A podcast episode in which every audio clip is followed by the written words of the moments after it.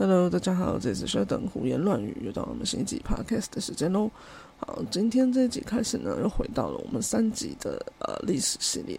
好，那历史系列来讲的话呢，如果大家前面三集还没有听的话呢，可以往前翻一翻 Podcast 哦。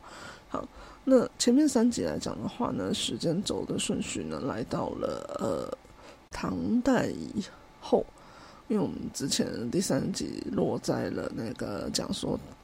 呃，十字军东征其实呢，跟唐朝是有关系的那个地方啊。好，那所以呢，唐朝之后呢，我们在呃以中国朝代这边来看的话呢，唐代之后呢，就进到了宋代。那可能宋代来讲，大家应该国高中历史的时候都学过，因为宋朝的时候自己的那个呃军事力量是非常非常弱的。好，那所以呢，它相对来说其实是相对比较局限于他自己呃中。中国的这个区域，然后呢，而且他是属于被打打的那一个人呢。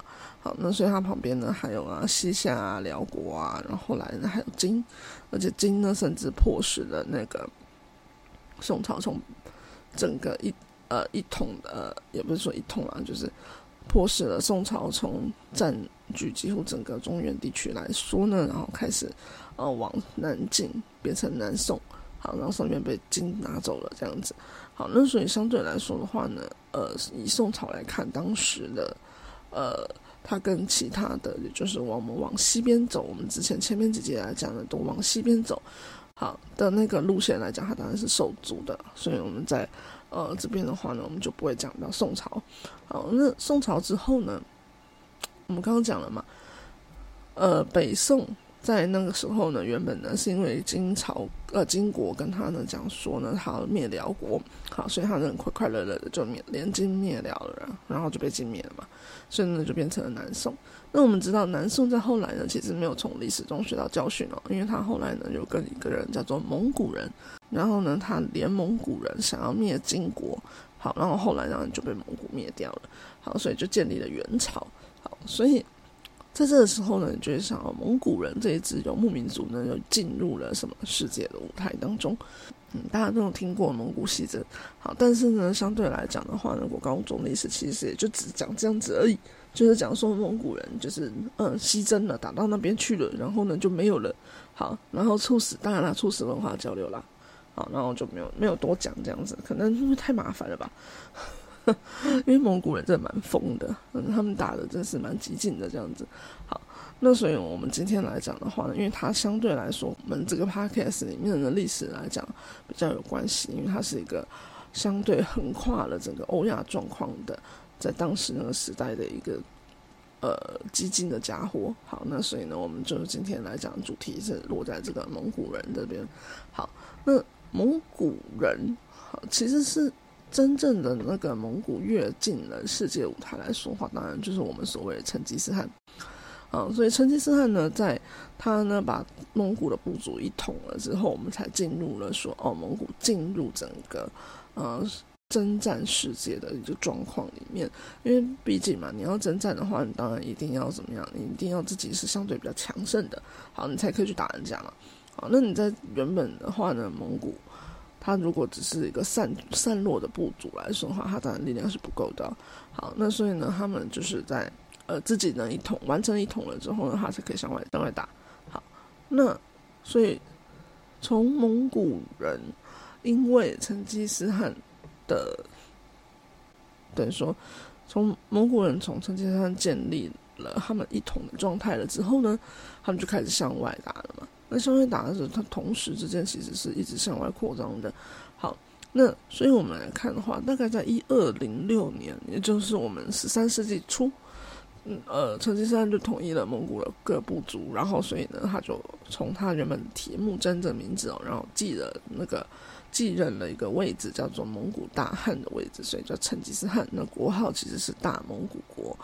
在呃成吉思汗统一了之后呢？开始向外扩张，那这个向外扩张其实向外扩张大家是可以接受的，就是说，呃，你不足强盛了之后呢，稍微往旁边的一点的地方呢，就是扩张，这个这个是没有问题的嘛，啊，但是问题是蒙古西征到底为什么突然发疯一样开始往外面打，然后打的很遥远这样的感觉哦，好，其实这边呢，其实有跟一个呃别的国家有关系。好，那这个国家呢，其实叫做花剌子模。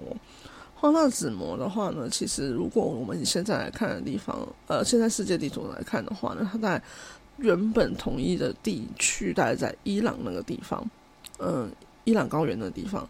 那伊朗高原的地方，其实我们之前几期 p o c a s t 里面常常讲到它，因为它就是一个呃政权其实是更替的一个部分了。好，那花剌子模呢，它呢在呃建国的时间其实是很有争议的，所以我们。嗯，目前相对来说比较算是学界之间比较承认时间，大概是在十一世纪左右。那十一世纪其实我们之前讲到十一到十三世纪，其实是那个十字军东征的时间点。那花剌子模其实它也在什么？它其实，在塞尔柱，就是我们之前讲到的造成十字军东征确切原因的那个呃伊斯兰教的国家，好，塞尔柱土耳其人所建立的塞尔柱土耳其帝国。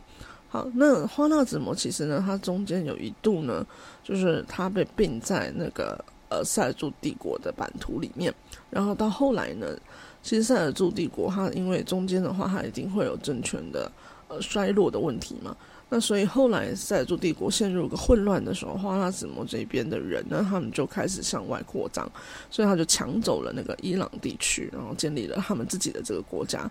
好。那据说，为什么他要讲他？呃，据说来讲的话，第一次蒙古西征是成吉思汗亲自讲说他要出去打架架的。好，那是亲自出去打架架这件事情呢，其实是被动进行的。所谓被动进行，就是他原本没有要打。为什么这样说？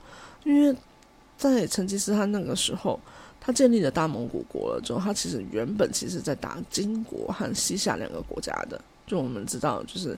呃，南宋的时候还是还是南宋的，呃，会侵略南宋的外族的两个两个国家，好，金国跟西夏两个国家，好，那所以成吉思汗原本的打算是，他认为呢，他应该要先把金国跟西夏打完了之后，他再向西走，好，但是花剌子模呢，在这个时候呢，就是做了一件事情，什么事情？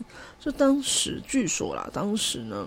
蒙古人就是有派那个使者，然后还有那种贸易贸易呃贸易商队，好，然后呢向外走嘛，向外走去进行贸易。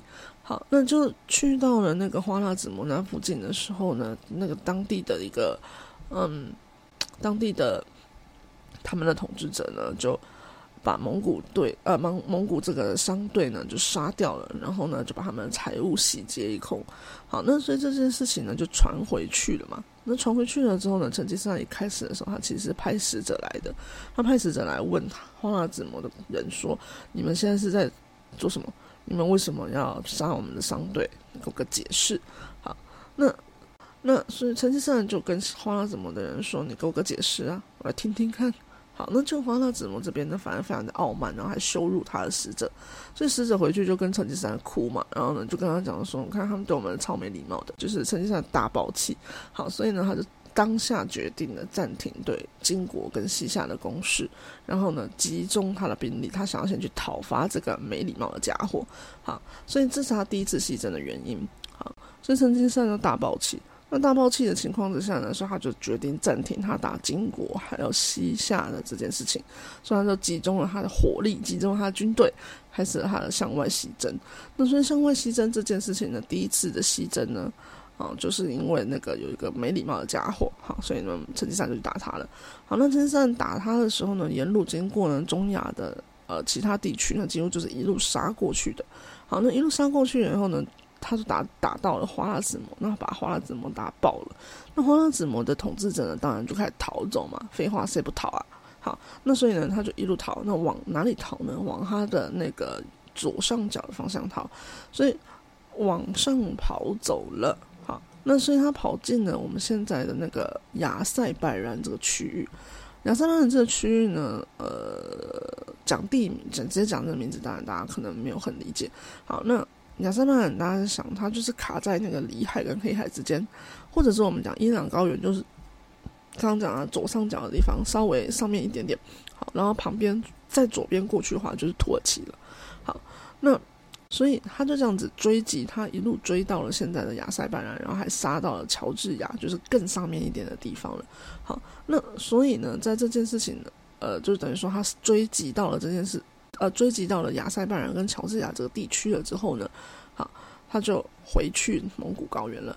好，那只是这件事情，就是我刚刚讲的，杀到了乔治亚，几乎就已经是拿掉了几乎整个亚洲区了。好，为什么我们这样说呢？因为他达到了那个地方来讲的话，再往上一点就已经到高加索山。那高加索山是什么？就是呃，我们可以说高加索山就是欧洲区跟亚洲区的交界山。好，所以这这这个在第一次西征结束的时候呢，他已经到达了高加索山这个地方了。好。然后呢，已经把那个伊朗高原啊、波斯啊这边，就是原本的波斯的这边的地方，还有阿富汗啊什么的，就全部都拿走了。好，那所以他几乎是已经占领了一个很大的一个区域了。好，那总而言之，他还是回家了，就是回去蒙古高原了。好，回去蒙古高原了以后，后来呢，在经过了呃差不多十年以后呢，嗯，呃，成吉思汗就过世了。那成吉思汗过世了之后呢，由他的儿子。叫做窝阔台，好，那他的这个儿子呢，其实成吉思汗的第三个儿子，好，让他继任大蒙古国的大汗，好，那所以他继任了之后呢，他又怎么样？他又开始向外打仗，那所以窝阔台呢就派了他底下的其他人呢都出去打仗，好，那出去打仗的这件事情呢，好，就一路的。因为刚刚讲，第一次西征的时候，他已经打到交界山的地方啊，那当然就进军啊，往欧洲进军嘛。高加索山那边的这个界山再上去以后，虽然我们说进入欧洲，但进入欧洲以后，它其实是属于一个国家的，叫做谁？叫俄罗斯，就是斯拉夫人啊，俄罗斯，就我们的俄罗斯嘛。所以他就从那边打进去了之后呢，他打到了俄罗斯的地地区了。好，那然后他还打爆了人家。好，所以，我我们在讲说，现在我们讲到俄罗斯啊，然后就斯拉夫民族，就是说他们是战斗民族嘛，对不对？好，那在以前来讲的话，不，他们才不算是什么战斗民族，真战斗民族就是蒙古人，因为他们征服了俄罗斯、波兰，然后一路打到匈牙利、奥地利，然后在打到奥地利、奥地利的时候呢，就是被奥地利那边的。呃，奥地利啊，波西米亚的联军呢阻挡了，而同时之间呢，还发生了一件事情，就是他们在那边卡住了之后呢，还发生了一件事，就是窝阔台过世了。好，那所以窝阔台过世了之后呢，这边领军的一些人呢，那当然他就怎么样，只能回家，就回家去。为什么？因为他回家去争夺他可不可以继任蒙古国的大汗的位置啊？好，所以就回家了。好，那回家了之后呢？其实中间窝阔台过世了之后，其实有一个很短暂的一个人叫贵由，好的短暂统治。好，但是那个人因为他虽然当时他他他虽然有继任大蒙古国大汗的位置，但很快就就拜拜了。好，那所以相对来说的话呢，我们不太讨论他。好，那在接下来继任的其实是呃成吉思汗的孙子。好。好，蒙哥呢，他其实是成吉思汗的第四个儿子，叫托雷的长子。可是因为后来那个成吉思汗那时候呃过世的时候呢，窝阔台继位嘛，那窝阔台继位了之后呢，他就把蒙哥从托雷那边带去养了，就是他是他的养子这样子。好，那所以后来，嗯，贵由之后呢，其实就是由这个蒙哥所继位了。那蒙哥他继位了之后呢，他的。呃，有一个人在对他，呃，就是他继位了之后呢，他中间其实有打那个南宋，好，所以打南宋了之后呢，其实帮助了他弟弟，也就是忽必烈，后来呢建立元朝，对，好，所以呢这是蒙哥，啊，那蒙哥继位了之后呢，当然要干嘛？刚刚打架架，对，我们刚刚已经讲到嘛，第二次继位，呃，第二次西征就是窝阔台西征。所以呢他就派兵，然后往往往那个，呃，当初他们发现了打到了高加索山之后再上去，所以呢就征服了我们现在来讲的话，地理区位置大概是东欧草原的这个位置哦。好，那所以他呢把那个俄罗斯那边的联军打败了嘛，然后呢一直打打到了我们刚刚讲到奥地利那个附近，然后呢停下来了。好，那所以他。回来，因为他们中间回来想要抢汉那个大汉的位置，那所以蒙古人的那个军队在那边呢，所影响到地方呢，当然就是稍微地比较减少了一点。不过呢，这一次西征跟前面讲讲到的几次西征有点不太一样。跟前面讲到两次西征有点不太一样，就是这一次的第三次西征呢，它打的位置不太一样了。好，那我们刚刚讲到第一次西征从打打打打打到花剌子模，好，然后呢，就我们现在花剌子模来讲，就是我们现在那个伊朗高原，然后它就往上走，往上走，走上高加索山，然后在第二次西征的时候打到东欧草原这边。好，但第三次西征来讲的话呢，呃，就是他打的位置是怎么样不一样？他打的位置是他往下打，它往下面走一点点，也就是达到了什么？我们现在西亚的地区，也就是伊斯兰教的世界。好，那所以我们上一次呃，我们之前的那个 podcast 里面有讲到，十一到十三世纪的时候呢，就是有十字军东征，而十字军东征主要对的就是打架的。原本想要打架的对象，当然就是谁？当然就是伊斯兰国家嘛。好，主要以一开始的塞尔柱土耳其为主。好，那所以第三次的蒙古西征呢，它其实呢就打到了这个地方，就打到了原本呢塞尔柱土耳其人，然后还有塞尔柱土耳其逐渐分崩离析了之后，整体上面还是占据的一个区域哦。好，那所以他就这样打下来了。那所以他往下打了这件事情来说。西方世界，也就是呃欧洲那边的基督教国家，其实支持他的，因为毕竟这次打到的不是他们啊，这次而且这次打的还是他原本就想打的人，叫伊斯兰国家哦，所以欧洲基督教国家真是好开心呢，他们甚至开心到什么？开心到后来还想愿意跟什么？愿意跟元朝跟蒙古人做贸易，原因就是因为他们觉得说哇。他们原本辛辛苦苦想要打了伊斯兰教的世界，然后结果蒙古人快快乐乐去打一下，打爆了，好，非常非常的开心。好，那但是呢，这次我觉得蒙古西征都有一些特点，什么特点？一个除了就是他们发疯一样的打架架，一直向外打以外，还有一个特点就是他们都在牺牲的过程之中，然后原本继蒙古大汗的位置的人都会突然暴毙。就像第一次西征的时候，成吉思汗过世，所以他们回家；第二次西征的时候。呃，那个波阔台过世，所以他们回家。好，那 所以第三次西征同样的道理，第三次西征的时候，蒙哥就突然暴毙了。那所以他原本派出去他的弟弟他们呢，就赶快回回来，对，要班师回朝嘛，因为一样要回去干嘛？要回去抢位置啊。对，好，所以那回去抢位置的情况之下，所以这三那个蒙古的西征就这样结束了。所以。结束也是蛮莫名其妙，出去打也是打的蛮莫名其妙的，就嗯，都都一样哈。好，那所以在那个蒙哥过世的时候，其实蒙哥自己他那时候派他的其他弟弟啊，或者是就是其他的将将士底下的人出去打仗的时候，他自己其实是率军攻打南宋的。那只是他率军攻打南宋的过程之中呢，就暴毙了。好，那所以那个时候呢。他的弟弟忽必烈就，呃，回到他们的根据地，然后自称自己是大汗。但是呢，在这个时候呢，有另外一个弟弟叫阿里不哥，他也自称自己是大汗。好啦，开内斗了嘛。那开内斗了之后呢，忽必烈抢下了这个那个中原地区，所以定都，嗯，所以定都了之后呢，就改国号叫元。好，那改国号叫元了之后呢，他其实就跟我们刚刚前面讲到的大蒙古国这些国家就开始分裂了。好。那所以忽必烈迁都到了大都，也就是现在的北京那。那阿里不哥这一系列的人呢，就包括当初出去呃蒙古西征，因为蒙古西征的过程中，他们有建立他们自己的国家嘛。那其中呢，以支持阿里不哥的窝阔台汗国，他就拒绝归附，所以他就独立了。那独立了之后呢，其实差呃呃，再来就是旁边的呃察合台汗国。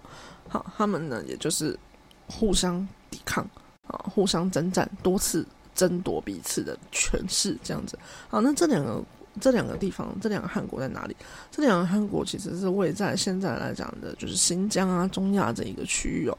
好，那再更过去的话呢，其实就是我们刚刚讲到达到的那个高加索山跟嗯东欧草原那边呢，然后但是后来呢，稍微有进来一点点，就是嗯势力没有那么大。新新建另外一个汗国叫清察汗国，整个来讲，蒙古大蒙古帝国其实又分裂了，它又分裂成各个汗国了，就我们所谓的四大汗国。所以，我们刚刚还有一个汗国没有讲到，谁叫做伊利汗国？伊利汗国就是我们刚刚讲第三次西征的时候打到的那个伊原本的伊斯兰教世界的这个地方。好，那所以整个大蒙古国原本的呃位置，然后强下，因为强下了南宋，所以元朝这边就掌握了整个从蒙古一路往下走，走到占据整个中国地区。好，那窝阔台跟察合台呢，就卡在我们刚刚讲到的现在的新疆、中亚这个区域。那清察汗国呢，就是打到了那个东欧草原的这一支。好，那伊利汗国呢，就是呢抢走了原本伊斯兰教世界的地方。好，那其实伊利汗国还造成了一个事情，什么事情呢？其实跟后来的一个帝国被灭掉其实有关系的。就是伊利汗国，我们刚刚讲，它达到的其实伊斯兰教的世界。那但它有一支伊斯兰教信伊斯兰教的人没有打掉。就是谁？就是后来的鄂图曼土耳其。好，就是我们刚刚说伊利汗国，就是在蒙古第三次西征的时候，他打伊斯兰教世界的时候啊，他其实是等于说收拾掉的，其实是原本塞尔柱土耳其的余党。因为塞尔柱土耳其，我们刚刚讲在十军东征过程中，他们其实自己内部也有分崩离析，啊自己有一些问题。好，那所以就挂掉了。好，也也不能讲挂掉，就反正他就分裂了。那分裂了之后呢，就被那个蒙古西征这样子吃掉了。好，那但是呢，在旁边其实还有一只叫做鄂图曼土耳其的，他在这个蒙古西征的状态下，他偷跑，就他偷偷的一直跑，一直跑，一直跑。好，所以他跑到了什么？就跑到了土耳其安纳托利亚高原最边边的一个位置，很小的一个位置，小到什么？小到就是蒙古人就是直接忽略他。当然还有一个原因，是因为当初当初刚好刚好就是他们要回去抢汉。大汉的继承的位置的原因呢，所以就放下，就没有管他这样子的意思。好，那所以呢，那一支就是鄂图曼土耳其人，他就躲在安纳托利亚高原的最边边，就最接近什么，最接近东罗马帝国的地方。那所以后来呢，鄂图曼土耳其帝国，呃，鄂图曼土耳其人呢逐渐强盛了之后，他建立了什么鄂图曼土耳其帝国。所以他后来在一四五三年的时候，把东罗马帝国吃掉了，好，所以其实哦，鄂图曼土耳其会卡在那个位置，其实跟我们的蒙古西征是有原因的。好，那刚刚讲到了，所以整个来讲，整个大蒙蒙古国呢，就分裂成了元朝以及我们刚刚所知道的四大汗国，那彼此各自为政，然后呢，彼此互相攻击，那然后呢，反。呃，内部也有许许多多问题，就像我们讲中国历史的时候讲到的，元朝内部呢，它其实对人民的统治其实是非常的坏的。然后呢，而且还有建立那个阶级制嘛，所以呢，它它在统治上面来讲，其实是不太优质的。那四大汗国里面来讲，因为我刚刚讲，它其实两个之间彼此征战，好，所以察合台在后来把呃窝阔台吃掉了，也就是我们刚刚原本讲新疆中亚。汉国自己内部经过了非常非常多次的分裂，然后最终呢就被一个人叫铁木耳所征服。那铁，然后他就建立的就是铁木尔帝国。那铁木尔呢，他其实呢，严格来说啊，他其实是，嗯，怎么讲？他其实算是跟。呃，呃，蒙古人其实是有一定的血缘关系的，所以而且我们后面会讲，就是我们我们后来讲的话，它叫做突厥化的蒙古人，哦，这就很混乱了，因为突厥人我们之前讲 p a r k a s 的时候讲过突厥人，然后它叫做突厥化的蒙古人。好，突厥化的蒙古人的意思其实是说，因为突厥人跟蒙古人都一直向外分，呃，向外跑嘛，然后分裂嘛，然后彼此融合嘛，所以它相对来说的话，很多后来。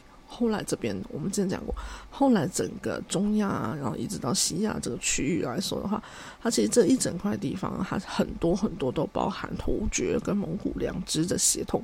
好，那所以他们他们会说是突厥化蒙古人这样子的意思。好，那所以铁木尔其实就是突厥化蒙古人。好，所以他要建立了这样子的一个朝代，而且他其实呢，他也是信伊斯兰教的哦。好，这件事情就是，嗯，其实。蒙古人还蛮可爱的，就是 虽然说他就是向外征战，那他向外征战了之后呢，他基本上他都会吸收当地的文化。嗯，虽然我们知道他在元朝的时候好像呃非常的坏坏，但是他其实其实是有吸收一些呃中国人的文化的嘛。但是他到了那个外面的时候，就是中亚、西亚这区域的时候，他很明显的就吸收了他伊斯兰教的信仰。好，那所以后来建立的这个铁木尔帝国，它其实信的就是什么？信的就是伊斯兰教，说它是一个伊斯兰教的帝国。